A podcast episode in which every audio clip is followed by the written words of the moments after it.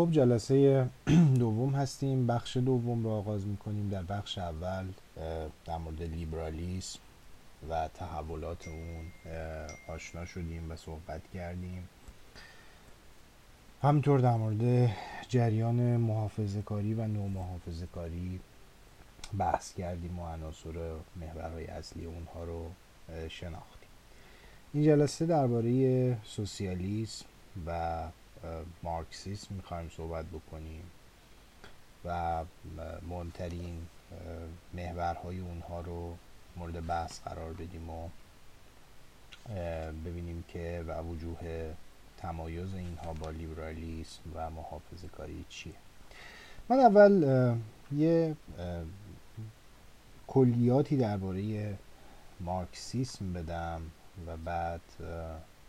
به برخی از مهمترین عناصر اون اشاره میکنم. خب کارل مارکس به هر حال فیلسوفی نیست که بر برای کسی ناشناخته باشه یا کسی دست کم با کلیات افکار و اندیشه های او آشنا نباشه و شاید بشه گفت مهمترین یا پرنفوذترین متفکری که در عصر جدید آراش رو خیلی ها حتی در عرصه عمل حس کردن و دیدن اندیشه های کارل مارکس بوده. اینکه آیا کمونیسم و سوسیالیسم آیا واقعا موجود اون اونطور که برای مثال در شوروی محقق شد یا در کوبا یا در کره شمالی و چین یا اینور اونور، آیا اینا به راستی آرمان‌های خود مارکس بودند؟ آیا به راستی اگر خود مارکس بود اینها رو تعیین میکرد، تایید میکرد یا نه؟ موضوع بحث ما نیست. اما به هر حال پرآوازه‌ترین متفکر در واقع سده نوزدهم بی تردید کارل مارکس بود که به هر حال به عنوان پدر کمونیسم سده بیست شناخته میشه. مهمترین محورهای اندیشه‌ای که مارکس مطرح کرد، اول این رو هم بگم قبل از اینکه اون محورها رو بخوام بهش بپردازم. ببینید اون چیزی که تحت عنوان مارکسیسم شناخته میشه درست بنیاد داره در بر روی اندیشه های خود کارل مارکس، منتها این مثل همه سنت های فکری دیگه که وقتی یک پدر بنیانگذاری به وجود میاد، یک اندیشمندی یک فکری رو بنیان میگذاره و بعد مثل یک بنایی میمونه که اسکلتش یا استخوانبندی اون رو یک متفکری در واقع میسازه و بعد روی اون انواع و اقسام تفسیرهای مختلف و بناهای مختلف روی اون اسکلت یا اون پی و پایه‌ای که او گذاشته ساخته میشه و ادامه پیدا میکنه. بنابراین این چیزی که ما بهش میگیم مارکسیسم به هر حال به این معنا نیستش که فقط اندیشه های خود شخص مارکس رو بخوایم اینجا بهش اشاره بکنیم. به هر حال یک جریانیه که تداوم پیدا کرده توسط افراد مختلف، از جمله خب دوست و همراه خود مارکس فریدریش انگلس از اولین کسا بود که در کنار مارکس بود و در اندیشه های مارکس و به یک معنا یا به قولی در تحریف اندیشه های مارکس نقش داشت. افراد دیگه برای مثال کارل کاوتسکی رهبر جنبش سوسیالیست آلمانی از کسایی بود که به هر حال تفسیرهایی کرد بر روی آرای مارکس. اون سوی دیگه در روسیه ما پل خانوف رو داشتیم که پل خانوف او هم کسی بود که به هر حال اون چیزی که بهش میگیم ماتریالیسم دیالکتیک یا به هر حال مارکسیسم ارتدوکس رو او خوراک بخشید. و اصطلاح ماتریالیسم دیالکتیک رو همین پل خانوف بود که ترویج داد. و بعد جریان های مختلفی که در مارکسیسم پدید اومد.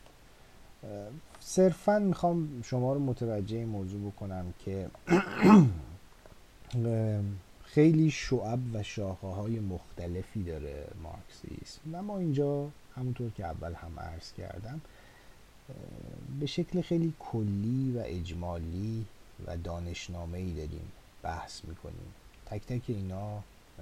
زمان میبره خوندنشون، این آثار اگر بخوایم دقیق بخونیم باید خونده بشه، به زبان اصلی باید خونده بشه. و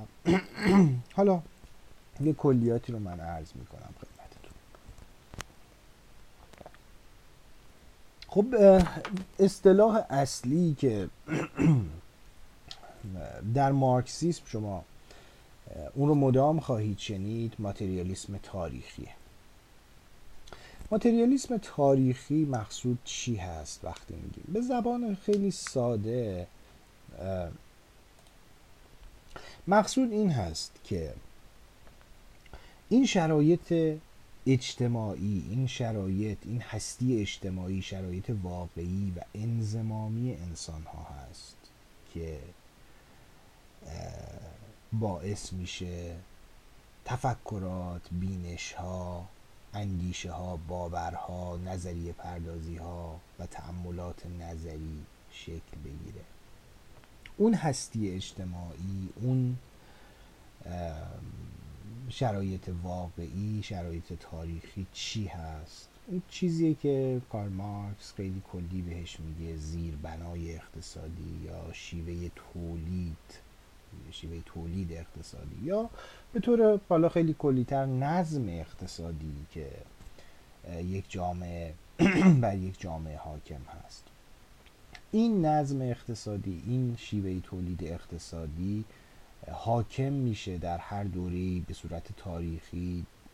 خودش دچار تحول میشه. به این طور نیست نبوده که همواره در طول تاریخ یک نظم اقتصادی حاکم باشه، بلکه شیوه تولید تاریخ خودش رو داره و تحول خودش رو داره، از شیوه تولید اقتصادی در دوره بردهداری بگیرید تا دوره فئودالیته و بعد از اون انقلاب صنعتی، قبل از اینها کمونیسم اولیه و بعد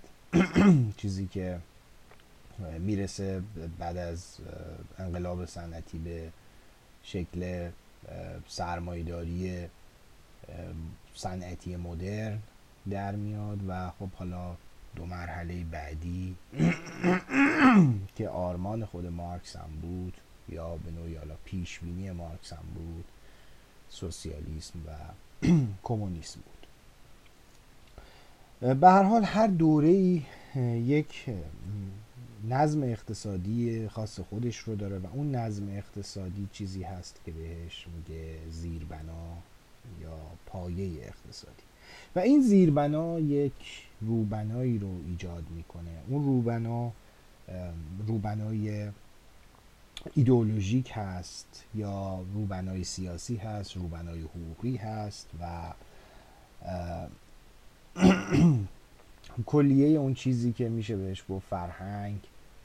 هنر، تفکر و اندیشه. این در واقع اتفاقی که میفته اینه که حالا میخواد مارکس ببینه تحولات اجتماعی و تاریخی چطور رخ میدن. در پاسخ به این پرسش مارکس در پیروی از هگل از مفهوم دیالکتیک و تحول دیالکتیکی استفاده میکنه و او معتقد هستش که یک نیروی پیشرونده‌ای در تاریخ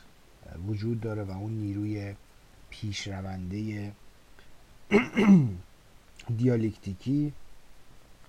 چیزی هستش که اسباب تحول تاریخ میشه و اسباب دگرگونی های اجتماعی و سیاسی. خب حالا پرسش دقیقاً بر سر همین هستش که این تحولات رو چگونه میخواد توضیح بده و این نیروی دیالکتیکی، دیالکتیک بین خب چی و چی هستش، تضادی که صحبت میکنه ازش چی هستش. برای این موضوع ما بین سه تا مفهوم باید تمایز بذاریم در کار مارکس که در برداشت همین ماتریالیستی از تاریخ مطرح است. و اولیش همین شیوه تولید یا به قول قدما وجه تولید، mode of production هست. دوم نیروهای تولید، productive forces، نیروهای تولید هستند. و سوم مناسبات تولید یا relations of production. وجه تولید که همونطور که گفتم همون نظام اقتصادی یا همون ساختار بنیادین اقتصادی و اجتماعی جامعه است که شکل حیات اقتصادی و تولید رو روشن میکنه و تعیین میکنه، همون چیزی که بهش زیر بنا گفته میشه. مقصود از نیروهای تولید خب مجموع ابزارهای تولیده، از زمین گرفته، از فضا، از ماشینالات، مواد اولیه و علاوه بر اون نیروی کار انسانی هستش. یعنی ابزارهای تولید و نیروی کار انسانی، این مجموعه با هم نیروهای تولید رو تشکیل میده. و نهایتاً مراد از مناسبات تولید یا مناسبات اجتماعی تولید، کلیه همون روابط مالکیت، قدرت و روابط کنترلی میشه که بر دارایی های جامعه حاکم هست و روابط کاری که بین مردم و پیوندهای اقشار گوناگون جامعه و مناسبات بین طبقات اجتماعی بین اونها در جریان هست رو به طور کلی روابط یا مناسبات اجتماعی تولید میگن بهش. نکته‌ای که وجود داره اینه که بین اون نیروهای تولید و مناسبات اجتماعی تولید تناقض به وجود میاد، تضاد به وجود میاد و در نتیجه این تضاد شیوه تولید یا وجه تولید تکامل پیدا میکنه، تحول پیدا میکنه. به این ترتیب این مناسبات اجتماعی تولید و از جمله مالکیت و قوانین برآمده از مالکیت به بیان مارکس ازلی و ابدی نیستند، بلکه تاریخی هستند، تغییر میکنند و دستخوش تحول میشن. در همین زمینه یه قطعه بسیار مشهور از مارکس هست که خیلی نقل شده و من هم اینجا براتون میخونمش از درآمدی به نقد اقتصاد سیاسی. این قطعه رو براتون میخونم، دقت بفرمایید. میگه انسان‌ها در تولید اجتماعی وجود خویش به گونه‌ای ناگزیر به روابط معینی وارد می‌شوند که مستقل از خواست و اراده آنهاست. این روابط را مناسبات تولید می‌نامیم که منطبقند با مرحله معینی از تکامل نیروهای مادی تولیدی آنها. کلیت این مناسبات تولیدی سازنده ساختار اقتصادی جامعه است که این مبنای راستی نیست که بر روی آن یا بر رویش فراساختار یا روبنای حقوقی و سیاسی استوار می شود و به این روبنا شکل‌های معینی از آگاهی اجتماعی مرتبط می شود. شیوه تولید زندگی مادی فراشد کلی زندگی اجتماعی، سیاسی و اندیشگرانه را مشروط یا تعیین می کند. این آگاهی انسان‌ها نیست که وجود آنها را تعیین می‌کند، بلکه وجود اجتماعی آنهاست که آگاهی آنها را تعیین می‌کند. نیروهای تولیدی مادی مادی جامعه در مرحله خاصی از تکامل خود در تضاد می‌نشینند با مناسبات تولید موجود، یا میتوان گفت با مناسبات مالکانه‌ای که تاکنون در چارچوب آن عمل کردند متضاد می‌افتند. این مناسبات تبدیل به موانعی برای شکل‌های تکامل نیروهای تولیدی می‌شوند. آنگاه دورانی از انقلاب اجتماعی آغاز می‌گردد. دگرگونی در بنیاد اقتصادی دیر یا زود به تغییر و تحول تمامی روبنای عظیم منجر می شود. از چشماندازی گسترده شیوه های تولید آسیایی، کهن، فئودالی و بورژوایی مدرن می توانند همچون دوره هایی روشنگر پیشرفت در تکامل اقتصادی جامعه تعیین شوند. شیوه تولید بورژوایی واپسین شکل در بردارنده تضادها در فراشد اجتماعی تولید است. به نقل از کتاب مارکس و سیاست مدرن از آقای بابک احمدی، صفحه سیصد و بیست و شش. خب پس همونطور که دیدیم در کار مارکس این ماتریالیسم دیالکتیکی یا ماتریالیسم تاریخی، به بیان حالا دقیق‌تر ماتریالیسم تاریخی این هستش که تضادی که بین نیروهای تولید و مناسبات تولید به وجود میاد، همونطور که در نقل قول هم خوندیم، سبب حرکت میشه، سبب حرکت شیوه تولید و تغییر شیوه تولید میشه. و این شیوه تولید هم گفتم، همونطور که گفتم مارکس یک دوره بندی داره در مورد این شیوه های تولید. مفهوم دیگه ای که در در مارکسیسم باید به اون توجه بکنید اینه که حالا که ما در شیوه تولید بورژوایی یا همین نظام سرمایه‌داری قرار گرفتیم، شیوه تولید سرمایه‌دارانه قرار گرفتیم، مارکس معتقد هستش که خب این هم ازلی و ابدی نیست، بلکه این هم همچون سایر شیوه های تولید تغییر خواهد کرد و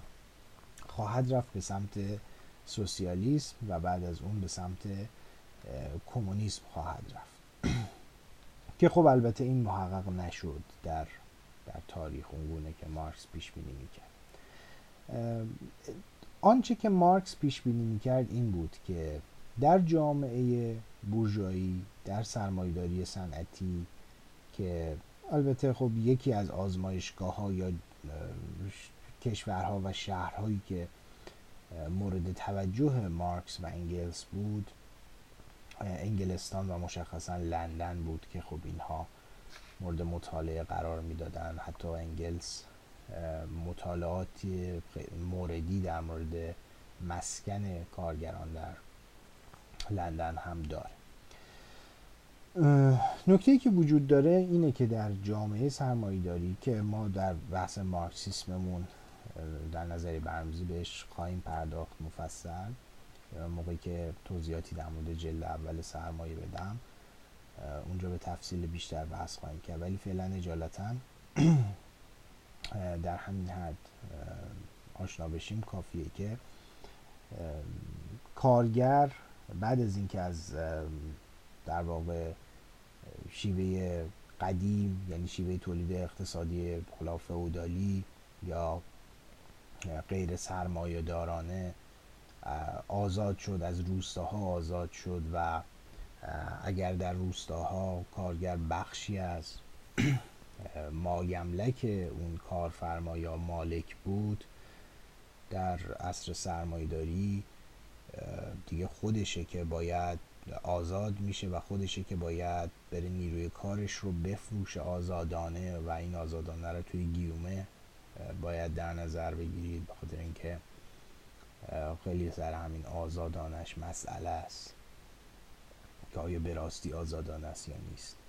به هر حال کارگر آزاد میشه که نیروی کارش خودش رو بفروشه و پولی به کف بیاره و خب استخدام میشه در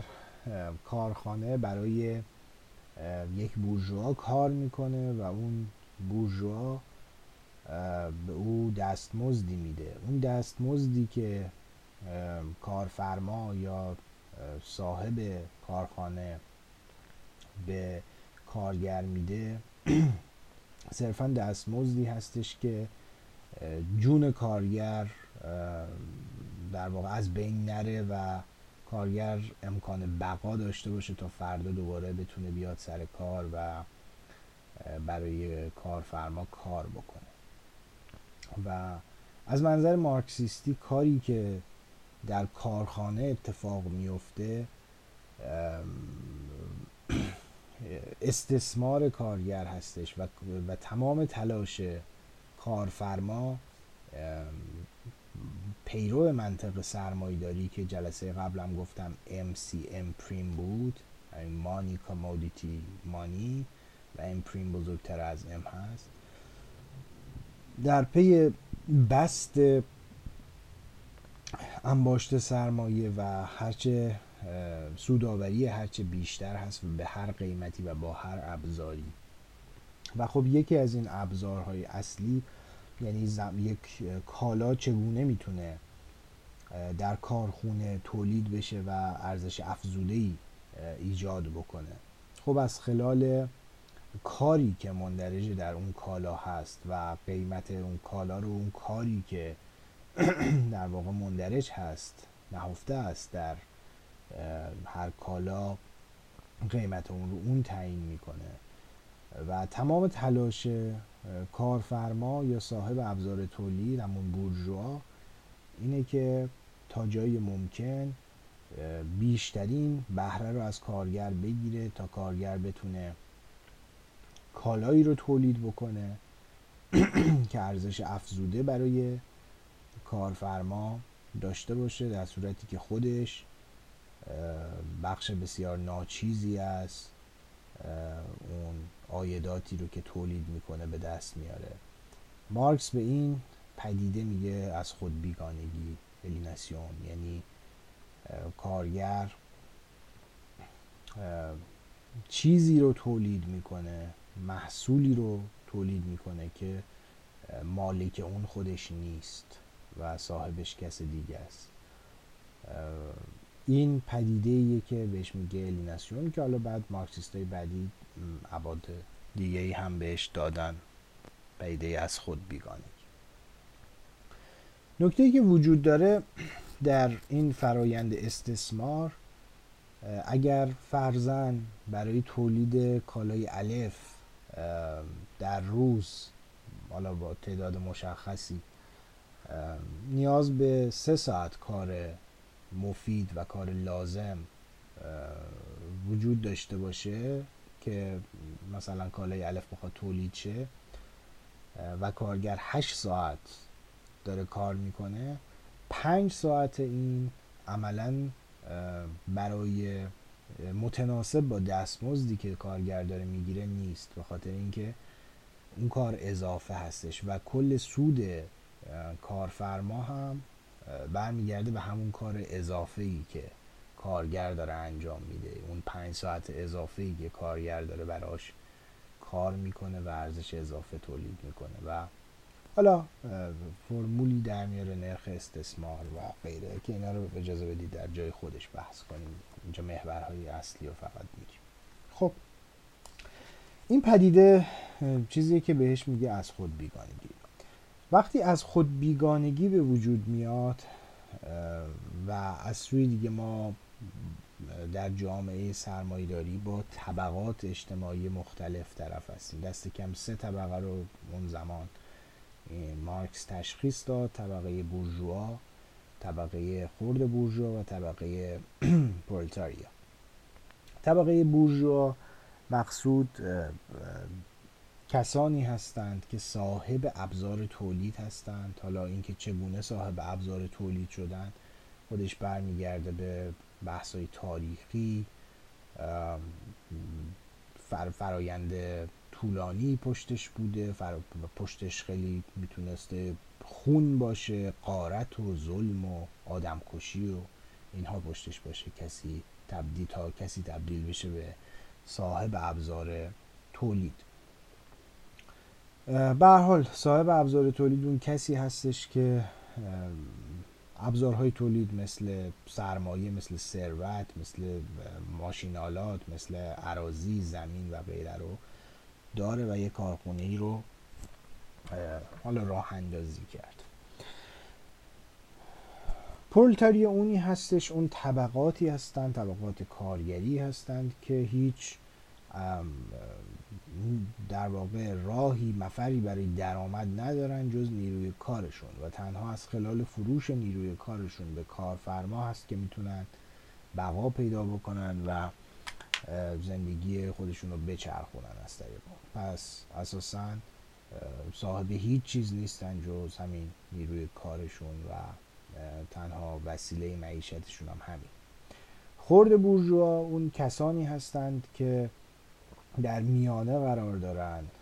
نه صاحب ابزار تولید هستند به اون شکلی که مثلا یک کارخونه دار کارگرهای مختلف رو استثمار میکنه، بلکه یه میزانی از دارایی دارند که خودشون روی اون کار میکنن و کالاها و فراورده هایی رو تولید میکنن، به نحوی که حالا کارگران کارگران رو استثمار نمیکنن بلکه خودشون کار میکنن، عمدتاً هم به شکل مثلا گروه های کوچیک، حالا جمعی، خانوادگی و غیره.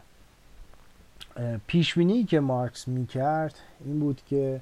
این طبقه میانی، طبقه خرده بورژوا، به واسطه تشدید شکاف‌هایی که رخ میده و بحران‌هایی که رخ میده و نوساناتی که در دل سرمایه‌داری رخ میده، این طبقه خرده بورژوای میانی یا ریزش میکنه به سمت پرولتاریا و یا میره به سمت بالا و خرده بورژوا تبدیل میشن به بورژوا. یعنی منطق درونی، دینامیسم درونی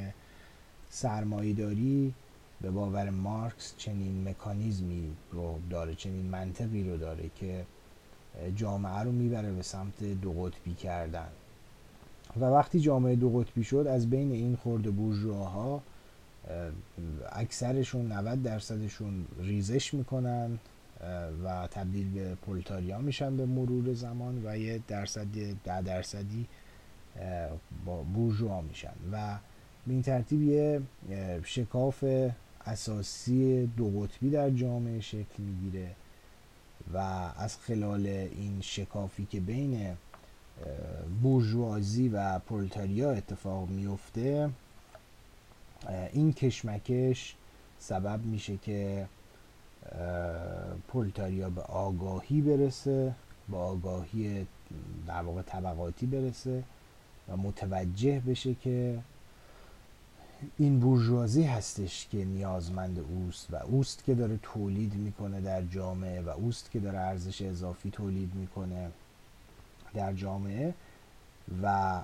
پرولتاریا گور در واقع بورژواها رو میکنه و این لفظیه که خود مارکس به کار میبره، میگه پرولتاریا گورکنه در واقع بورژوازی و سرمایه‌داری هستش و از خلال همین بحران ها، بحران های تولید که ایجاد میشه، پس پرولتاریا به آگاهی طبقاتی میرسه و انقلاب میکنه علیه بورژوازی و نهایتاً دولت موقتی رو تشکیل میده، دولتی که در وهله اول یه دولت گذراست که بهش میگه مارکس دیکتات... مارکس میگه دیکتاتوری پرولتاریا، که این دیکتاتوری ضروری خواهد بود به صورت موقت و نهایتاً این دوره گذار سوسیالیستی از دل این انقلاب پرولتاری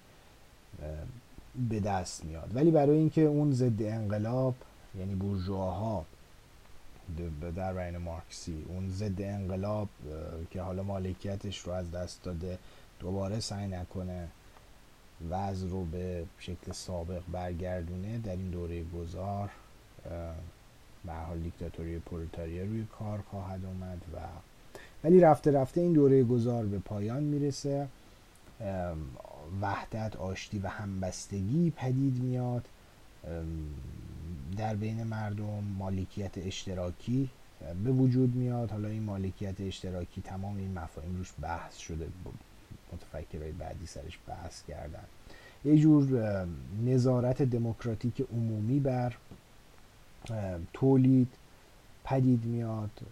هر کس به میزانی که در واقع نیاز داره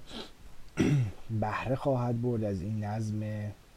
جدیدی که شکل گرفته و نظم دموکراتیکی که در تولید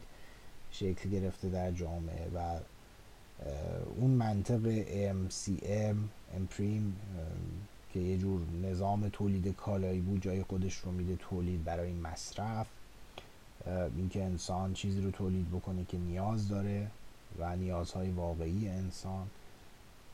پدید بیاد. و خب هدف هم رشد پتانسیل های انسانی، رشد آزادی انسان و بالیدن انسان هستش، اینکه انسان به راستی بتونه تمام نیروهای خودش رو محقق بکنه. این آرمانی بود که حالا خب مارکس داشت و اون رو در قالب کمونیسم تصویر میکرد، یعنی مرحله بعد از این دولت سوسیالیستی دولت کمونیستی هستش که خب در مورد این خیلی بحث هست، بحث های مختلف شده که مقصود مارکس چی بوده، از بدیل سرمایه‌داری چه در ذهنش بوده. مارکسیستای بعدی خب در مورد این قلم زدن رو نوشتن، کار نداریم، ما همین محورهای کلیش رو فعلا میخوایم بشناسیم. خب این عمده ترین نکاتی بود که در مارکسیسم مطرح شد. بعد از مارکس خب مارکس پیش بینی میکرد که انقلاب باید در جامعه رخ بده که در اون این شکاف طبقاتی رخ داده باشه و خرده بورژوازی بین بورژوازی و پرولتاریا قرار گرفته باشه و تبدیل به جامعه تبدیل به یک دو قطبی بشه تا آگ... و بحران هایی که در تولید پدید میاد از دلش آگاهی طبقاتی شکل بگیره. و این اتفاق فقط میتونست در جایی رخ بده که صنعتی شده باشه و سابقه طولانی صنعتی شدن داشته باشه و بهترین جا یا اون زمان به, به نظر میرسید بهترین جا باید خود اروپای غربی و به طور مشخص مثلا انگلستان باشه که این شرایط رو داره. اما خب در نهایت ناباوری انقلاب در انقلاب کمونیستی در روسیه افتاد، در روسیه‌ای که اساساً سابقه صنعتی شدن نداشت، اصلا جامعه صنعتی نبود، خیلی حالت اتفاقاً روستایی داشت، حالت دهقانی داشت، ارباب رعیتی و فئودالی طور بود. اما خب در یک چنین جامعه‌ای انقلاب رخ داد و خب این نمیخوند با تئوری ماتریالیسم تاریخی که مارکس مطرح کرده بود و رفته رفته بسیاری از متفکران رو به فکر وادار کرد، متفکران یا تئوریسین های مارکسیسم رو به فکر وادار کرد که داستان از چه قراره، در تئوری های مارکسیستی باید بازنگری بشه و تا بتونیم این پدیده رو توضیح بدیم و نه فقط این پدیده بلکه پدیده های دیگه ای که در خود فکر مارکس هم هست، سویه های هنجاری فکر مارکس و هم سویه های توصیفی فکر مارکس، تا جایی که به سویه های توصیفی فکر مارکس برمیگرده که البته انبوه انبوه یا بخش انبوهی از نوشته های مارکس توصیف هستش، یعنی سراسر جلد حالا یک سرمایه که بیشتر در واقع مورد ارجاع قرار گرفته و خب کتاب خیلی پر اهمیت و پر نفوذی هست، توصیف ساختار سرمایه‌داری و منطق سرمایه‌داری هست و میخواد یه دینامیسم درونی سرمایه‌داری رو صرفاً به شکل مفهومی صورتبندی بکنه و اون رو بشناسه، یا خیلی از کارهای دیگه مارکس به همین ترتیب. اما به هر حال خالی از عناصر هنجاری هم نیست اندیش کارهای او. برای مثال یکی از کتاب‌ها که کتاب‌های او که این عناصر هنجاری رو شما میتونید توش ببینید، حالا علاوه بر مانیفست، مانیفست حزب کمونیسم، حزب کمونیست شما میتونید در کتاب دست‌نوشته‌های اقتصادی سیاسی هزار و هشتصد و چهل و چهار مثلا برخی از جنبه‌های هنجاری فکر مارکس رو ببینید. خب که اینا به فارسی هم در اومدن همشون. و به هر حال اون بدیلی که مارکس در مورد سرمایه‌داری میدید یا اون انسانشناسی یا جهانشناسی مارکس رو از اینها باید بیرون کشید. به هر حال کسی که داره نقد میکنه یک چیزی رو، توصیف انتقادی داره میکنه یک وضعیت رو، به اتکای یک گرانیگاهی داره این کار رو میکنه. اون گرانیگاه به هر حال وجوه و سویه های هنجاری فکر کارل مارکس هستش که سر این هم مارکسیست های بعدی بحث و نقد و نظر دارن. پس هم در خصوص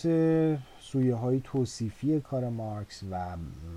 در نیومدن پیشبینی هاش، درست از آب در نیومدن پیشبینی های او، بحث و جدل های فراوانی در میگیره در متفکران هم مارکسیست و هم لیبرال. مهمترین نمونه متفکرای لیبرالی که بعد از مارکس ظهور میکنن و مارکس رو مورد انتقاد و البته فربه میکنن به یه معنا،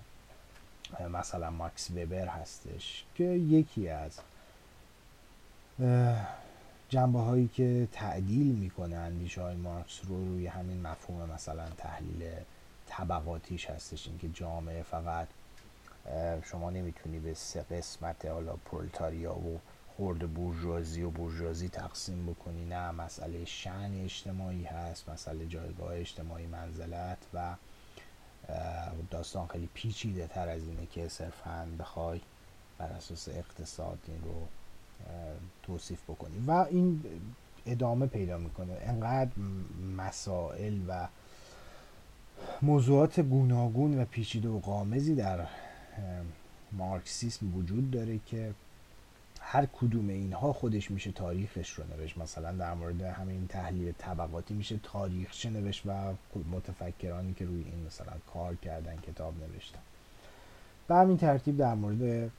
ماتریالیسم مارکس، به همین ترتیب در مورد مفهوم از خود بیگانگی که این به چه جنبه‌ای کشیده شد و خیلی خیلی بحث‌های مفصلی هستش، واقعا در این مجال نمی‌کنه. اما در خود درون سنت مارکسیستی اتفاقی که افتاد، ما با یه جریان تجدید نظر طلب مواجه هستیم در درون خود مارک، مارکسیسم. تجدید نظر طلبی یه چتر خیلی بزرگی هست که زیلش خیلی ها می گنجن، از رادیکال هایی مثل مثلا خود لنین و کل جریان موسوم به بولشویک ها که به هر حال خودشون رو کمونیست می دونستن. به یه معنا ایده معتقد هستند که اصلا لنین اولین تجدید نظر طلب در خود مارکسیسم هستش و در خود اندیشه های مارکس هستش، به واسطه باوری که داشت به مداخله حزب برای پدید آوردن آگاهی طبقاتی در در ذهن اذهان کارگران. خب مثلا این در افکار مارکس نبود یا به هر حال قرائتی بود که لنین کرده است مارکس. این یه جریان هستش که حالا میشه بهش گفت جریان شرقی، مارکسیسم شرقی به معنای یعنی روسی، نه به معنای شرق خاورمیانه، ولی منظورمون اروپای شرقی. و یه جریان دیگه یه سری سوسیالیست های اصلاح طلب یا اصلاحگرایی بودند که در درون اروپای غربی عمدتاً بودند. ریچارد برنشتاین از مهمترین چهره های اون بود که اینها افق افق تحقق سوسیالیسم بود در کار اینها هم، منتها مسئله بر سر استراتژی و رسیدن به اون بود. با چه استراتژی ما باید برسیم به سوسیالیسم؟ که خب امثال همین ریچارد برنشتاین یا سایر تجدید نظر طلبا معتقد به این بودند که ما میتونیم از راه پارلمانی، از راه بسترهای قانونی و نهادهایی که در درون خود دموکراسی های لیبرال تبیه شده انقدر مداخله بکنیم، شرکت بکنیم و اونها رو انقدر رادیکال بکنیم، هژمونی رو بگیریم دستمون، احزاب سیاسی خودمون رو بر سر کار بیاریم در این سیستم ها و از این طریق سنگرهای مختلف مدنی رو بتونیم فتح بکنیم و هم در یعنی هم در بعد بالا یعنی در حکومت دخالت بکنیم و هم در بعد پایین در لایه‌های مردمی نفوذ بکنیم و به این ترتیب از درون خود دموکراسی‌های لیبرال اونها رو ببریم به سمت سوسیالیستی شد، سوسیالیستی تر شدن و افزایش هرچه بیشتر در واقع خواست‌های مردمی و تحقق آرمان‌های عدالت و آزادی. این دو دیدگاهی بود که وجود داشت و همواره بین این دو دیدگاه که آیا باید اصلاح انجام بشه یا باید انقلاب بشه، دوگانه اصلاح و انقلاب بین همه متفکرای مارکسیست اتفاق یعنی وجود داشت، در جریان بود و متفکرای مختلف مدام بر سر این با هم دیگه سر و کله زدن. یکی دیگه از جنبه‌هایی که در درون باز خود سنت مارکسیستی سبب شد متفکران به فکر وادار بشن، همین پیشبینی های نادرستی بود که مارکس کرده بود و همین نمونه بارزش انقلاب هزار و نهصد و هفده بود که در شوروی یا در روسیه اون زمان، روسیه تزاری اون زمان اتفاق افتاد. برخلاف پیشبینی‌های مارکس و این خب متفکرانی رو برون داشت که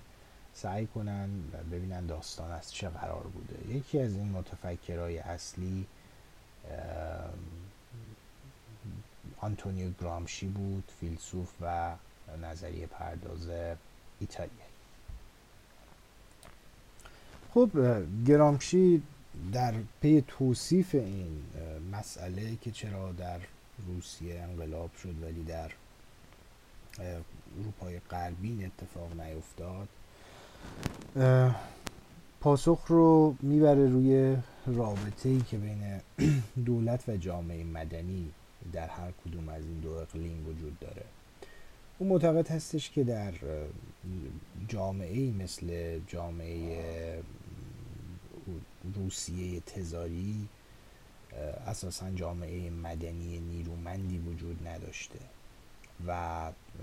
در چنین جامعه‌ای که روابط بین دولت و جامعه مدنی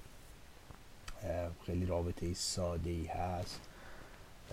با یک جنگ مانوری یا یک جنگ متحرک خیلی ساده میشه همه رو شوروند علیه حاکمیت و کل هژمونی رو به دست گرفت. در مقابل در جوامع غربی مثل اروپای غربی، منظورم از شرق و غرب اینجا روسیه است، قبلا هم تاکید کردم، و در جوامع غربی مثل مثلا انگلستان و سایر کشورها اینجاها جامعه مدنی خیلی پیچیده تر هست و در چنین جوامعی شما نمیتونی از خلال جنگ متحرک یا جنگ مانوری کار رو پیش ببری، بلکه باید از اون چیزی که گرامشی بهش میگه جنگ موضعی یا جنگ ساکن تلاش بکنی برای به دست گرفتن قدرت. و مقصود چی هستش از اینها؟ یعنی در جوامع غربی دولت آنقدر پیشرفت کرده که از خلال ابزارهای نرم قدرت خودش رو اعمال میکنه در بین لایه‌های مردمی، گروه‌ها و طبقات مختلف اجتماعی، از رسانه‌ها گرفته، از نهادهایی مثل بیمارستان، مثل مدارس، از خلال نظام آموزشی، از طریق نفوذ در سندیکاها، نفوذ در اصناف، تبلیغات گسترده و هر چیزی که فکرش رو بکنید دولت دولت‌های در واقع غربی توانستند که قدرت نرم رو اینگونه اعمال بکنن. این اون چیزی هستش که بهش میگه در واقع هژمونیک شدن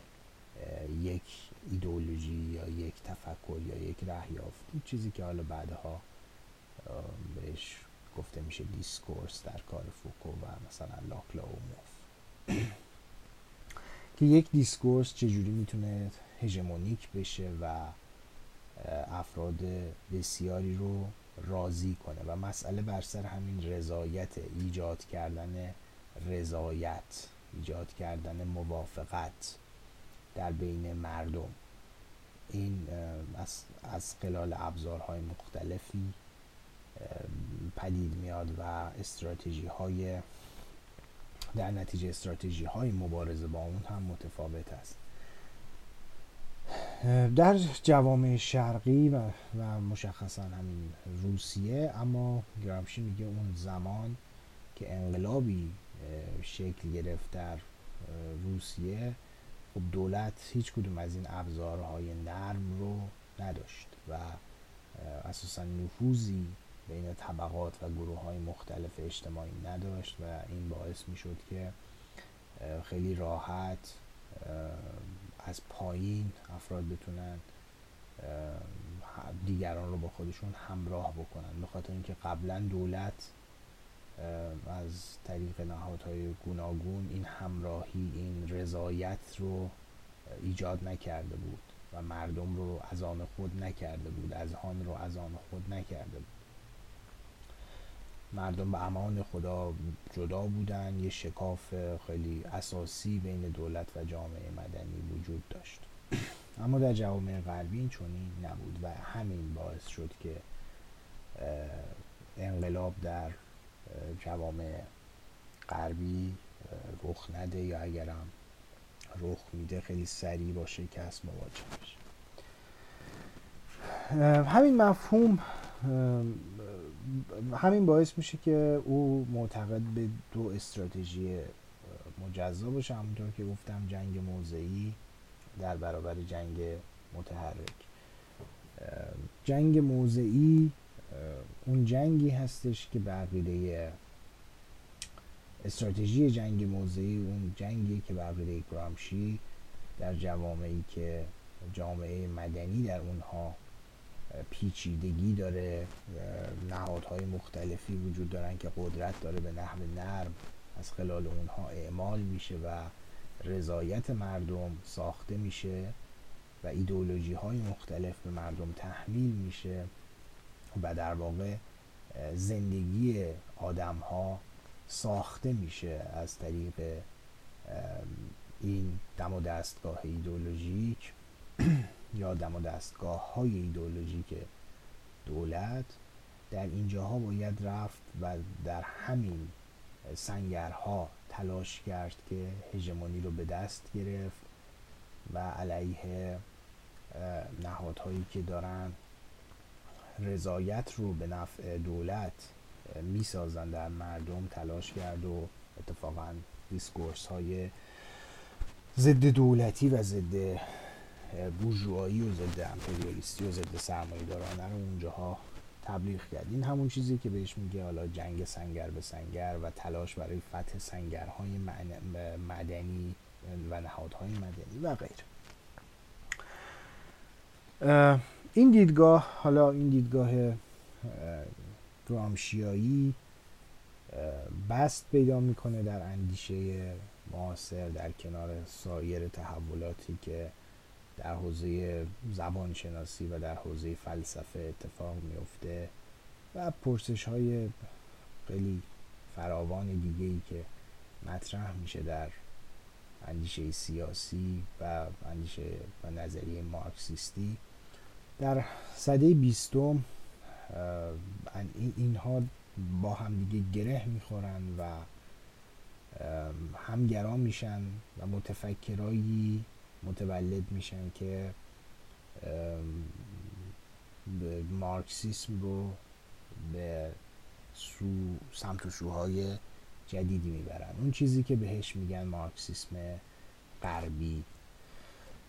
که خب مارکسیسم غربی از اون جریان اصلاح طلب یا تجدید نظر طلب سوسیال دموکرات که بگذاریم که بهش اشاره کردم، مهمترین نمایندش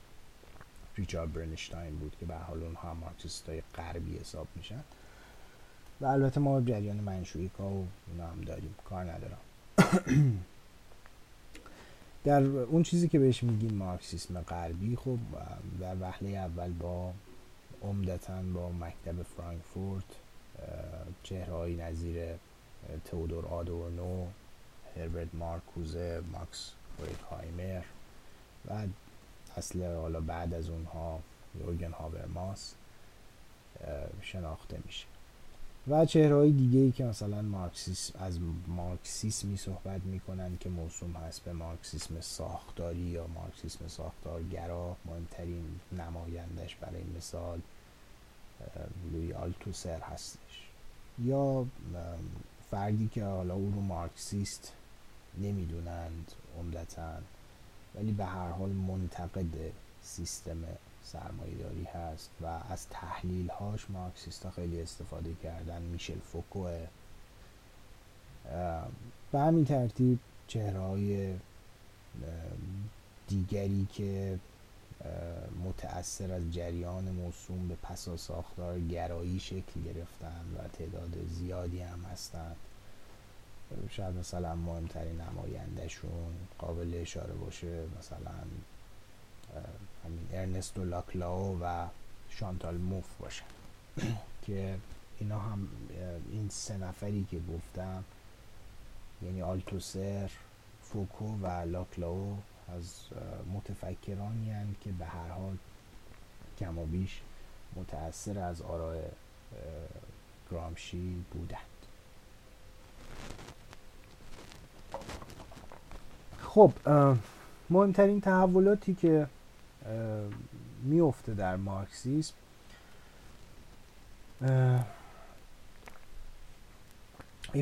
این پرسش هست در وهله اول که آگاهی طبقاتی چجوری به وجود میاد. آگاهی طبقاتی آیا به صورت خودانگیخته است؟ آیا باید حزبی باشه که این آگاهی رو به طبقات بگه؟ آگاهی چجوری شکل میگیره؟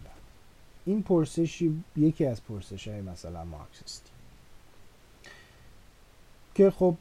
میگم متفکرای مختلف جواب‌های مختلف به اون میدن، از جمله مثلا جوابی که لنین به این پرس پرسش داد که معتقد بود نه به صورت خودانگیخته نیست، بلکه حزب باید آگاهی رو به نخبگان باید آگاهی رو در اختیار پرولتاریا قرار میدن. یا مثلا آلتوسر با قرار دادن علم در برابر ایدئولوژی معتقد هستش که بله باید یه شکلی از نخبه‌گرایی در افکار آلتوسر هم وجود داره که یک علمی هست در برابر ایدئولوژی و این علم رو باید به اتکای این علم باید رفت به مبارزه ایدئولوژی. ایده دیگه مثل خیلی از اندیشمندان پس و ساختارگرا اینطور فکر نمی کنن که حالا آگاهی یا اون چیزی که بهش میگن سوژه شدن، حالا یه حزبی باید اون بالا باشه به مردم بگه چیکار کنید یا علمی هست در برابر ایدئولوژی. اینا رو بیشتر حرف مفت میدونن خیلی از متفکرای پس و ساختارگرا، بلکه مسئله نزاع میان دیسکورس های مختلف و تلاش اصلی باید معطوف باشه به هژمونی کردن یه دیسکورس. مثلا در کار لاکلاو و موف این داستان. در اندیشه مثلا متفکرایی که نمیشه اونا رو پست مدرن دونست یا پس و ساختارگرا دونست، مثل مثلا آگامبن یا آلن بدیو، اساسا سوژه شدن باز هم از خلال مقابل نهادن علم و ایدئولوژی نیست به اون شکلی که آلتوسر مطرح می‌کرد. یا مثلا نزد یکی مثل ژان لوک نانسی به همین ترتیب شکل گرفتن آگاهی یا سوژه شدن اساساً ربطی به نخبه گرایی و تزریق آگاهی به حزب نداره. حالا این بحث ها صرفاً به عنوان طرح مسئله دارم عرض میکنم. این یکی از مسائل بود دیگه که خب از دل این مسئله موضوع مهمی پدید میاد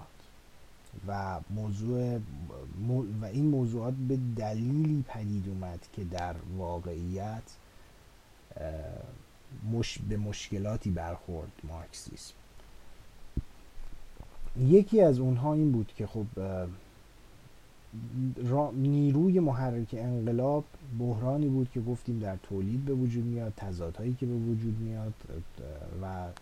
قطبی شدنی بود که قرار بود به وجود بیاد در جامعه و از دل اون حالا آگاهی طبقاتی که مکانیزمش روشن نبود در مارکس و خب گفتم نزدیک به صد و اندی سال متفکر روش فکر دارن میکنن. مسئله اینه که به هر حال اون سوژه انقلاب یعنی عامل انقلاب در تفکر مارکس کارگر بود و طبقه کارگر بود که قرار بود انقلاب بکنه و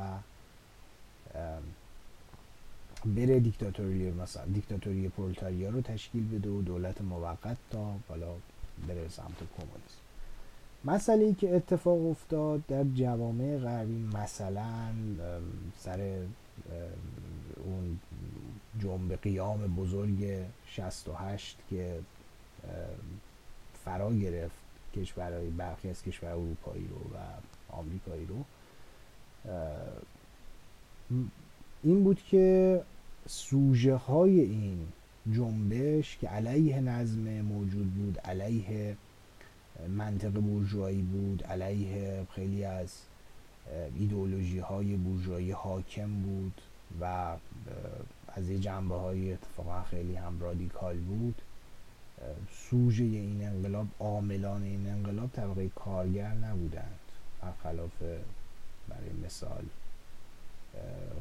تصور مارکسیسم ارتودکس، بلکه جنبش های دانشجویی بودند که علیه نظام آموزشی و ایدئولوژی حاکم بر نظام آموزشی قیام کردند و مثلا چه میدونم گروه های اجتماعی دیگه از اقلیت های جنسیتی بگیرید، گروه های چه میدونم پانک و راک و فمینیست ها و محیط زیستگراها و این تیپ گروه ها بودن که البته در برهه هایی هم بهشون پیوستن حالا گروه های کارگری. ولی مسئله اینه که این پرسش هایی رو مطرح کرد که خب پس سوژه انقلاب کیه؟ آیا این شصت و هشت به ما داره چی میگه؟ آیا سوژه انقلاب لزوما طبقه کارگره یا نه؟ پس این هم یکی دیگه از مسائلی بود که پرسش مطرح کرد برای که مرتبط هم هست دیگه با همون مسئله قبلی. مسئله سومی که در مارکسیسم مطرح شد این بود که سرمایه‌داری چرا نیفتاد؟ مگه قرار نبود بحران‌های درونی سرمایه‌داری، اون تضادی که بین مناسبات تولید و نیروهای تولید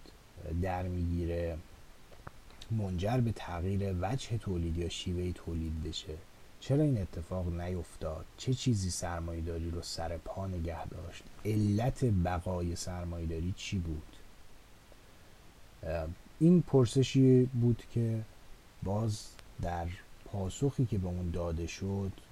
مفاهیم جدیدی پرورده شد، افراد مختلفی، نظریه پردازان مختلفی سعی کردن به اون پاسخ بدن. در پی اندیشیدن به این سه پرسش بود که مارکسیسم غربی سر برآورد و یکی از مهمترین نهله ها، تاثیرگذارترین نهله ها، مارکسیسم موسوم به مکتب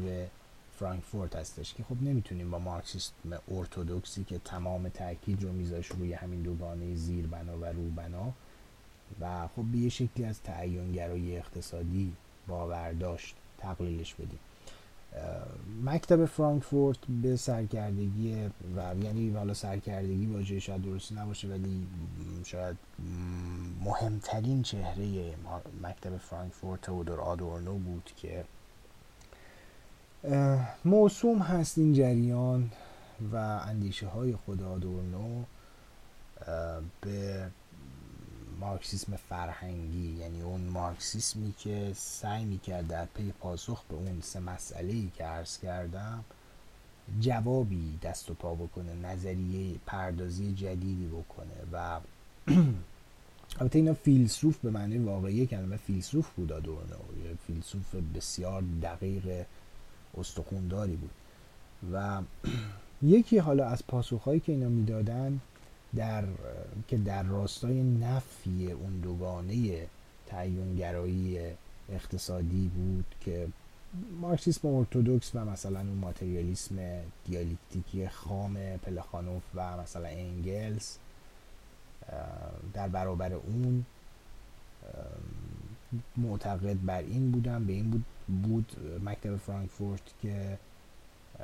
این دوگانه دوگانه باطلیه، این که حالا ما فکر کنیم صرفا روبنا بر صرفا زیربناست که روبنا رو تعیین میکنه و شیوه تولید اقتصادی هستش که اندیشه ها و افکار و هنر و فرهنگ و اینها رو به وجود میاره. قضیه خیلی پیچیده تر، خیلی گسترده تر، خیلی عمیق تر از این حرف هست که خیلی ساده بگیم شیوه تولید اقتصادی همه چیز رو داره تعیین میکنه، بلکه اتفاقا این فرهنگ هستش که و یه منطق فرهنگی هستش که میتونه تاثیرگذار باشه در وجه تولید یا در شیوه تولید. گفتم، اشاره هم کردم، یکی از اولین کسایی که به نوعی نقض کرد حتی این تعیین‌گرایی اقتصادی رو در اندیشه های مارکسیستی، ببینید خود مارکس تنش داره توی فکرش، نمیتونیم مارکس رو بگیم که به طور قاطع معتقد بود که زیربنا روبنا رو تعیین میکنه، تنش هست در آثار مارکس. اما یه سری از مارکسیستایی مثل مثلا خود پلخانوف یا انگلس این خانشر ارتودکس رو اومدم غالب کردن. ولی مسئله‌ای که وجود داره که از جمله متفکرها و جام جام نظریه پردازانی که در حوزه اجتماعی کار میکردن، ماکس وبر بود که در همون کتاب معروف در واقع خودش پروتستانتیسم و اخلاق حالا عنوان کتاب رو فراموش کردم همین الان، کتاب خیلی خیلی معروف چیز هستش دیگه، اخلاق پروتستانتیسم و روح سرمایه‌داری. در همین کتاب ماکس وبر کاری که انجام میده تلاش میکنه ببینه که میزان تاثیرگذاری و نقش یک روحیه خاص، یک فرهنگ خاص، یک منش خاص که همون منش کالوینیسم، منش پروتستانتیسم، منش در واقع ریاضت کشی که در این افکار و اندیشه ها و این روحیه دینی وجود داره چه تأثیری در انباشت سرمایه داشته و خب نشون میده اینو با تحقیق میدانی که چه تأثیری داشته و خب این به یه معنا نقض اون نگاه صلبیه که در تس... در تعیین‌گرایی اقتصادی مار... مارکسیسم ارتودکس وجود داره. به هر حال از همین جریان هستش که مکتب فرانکفورت تلاش میکنه بر جنبه‌های فرهنگی و اون سویه های به اصطلاح روبنایی جامعه بورژوایی و نظام سرمایه‌دارانه متمرکز بشه و اونها رو به نقد بکشه به خاطر نقشی که فکر میکنه اونها دارن در بقای سرمایه‌داری. و خب این تا حدی همسویی داره هم با آرای وبر و هم با آرای گرامشی و تا حدی آرای حتی خود آلتوسر که از آپاراتوس یا دم و دستگاه های ایدئولوژیک دولت صحبت میکنه. ولی البته توی آلتوسر به هر حال در تحلیل نهایی وزن بیشتری باز داده میشه به همون شیوه تولید اقتصادی.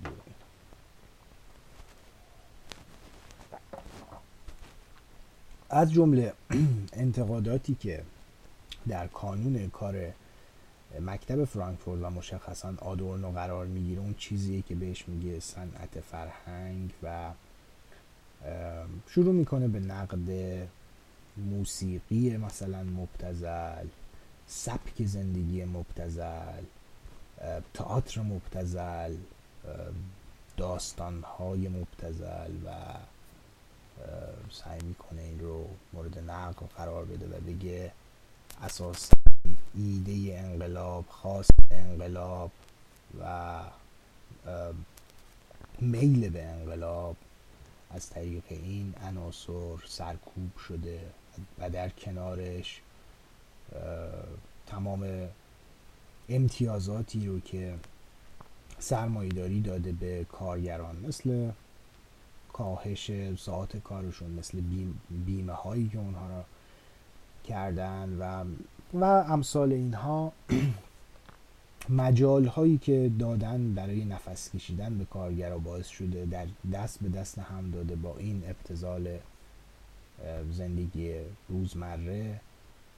از جمله مثلا یکیش خانواده که او مخالفش بود، اینا دست به دست هم دادن و مثلا بقای سرمایه‌داری یکیش این هستش، یکی از دلایلش این هستش. و خب در خلال همون سه پرسشی که عرض کردم خدمتتون که یا سه مسئله‌ای که در مارکسیسم وجود داشت، به هر حال مارکسیست‌های بعدی و تفکرات مارکسیستی بعدی ظهور کردن و هر کدومشون تلاش کردن به نحوی از آنها به اون پاسخ بدن. از جمله یکی دیگر از پاسخ‌هایی که به این موضوع داده شد، پاسخ متفکرایی بود که به ما مربوط تر هستند، به مطالعات شهری مربوط تر هست و به درس نظریه برنامه‌ریزی، از جمله دیوید هاروی، از جمله آنری لوفه و از جمله مانوئل کاستلز، که مفهوم چرخه چرخه های انباشت سرمایه که سه چرخه معروفی که دیوید هاروی مطرح کرده رو هم یکی از پاسخهایی باید بدونیم که در راستای تلاش به اون سه پرسش مطرح شد و انبوه دیگری از متفکران، یکی دوتا نیستن. صرفا ما اینجا سعی کردیم به نحو خیلی اجمالی برخی از مهمترین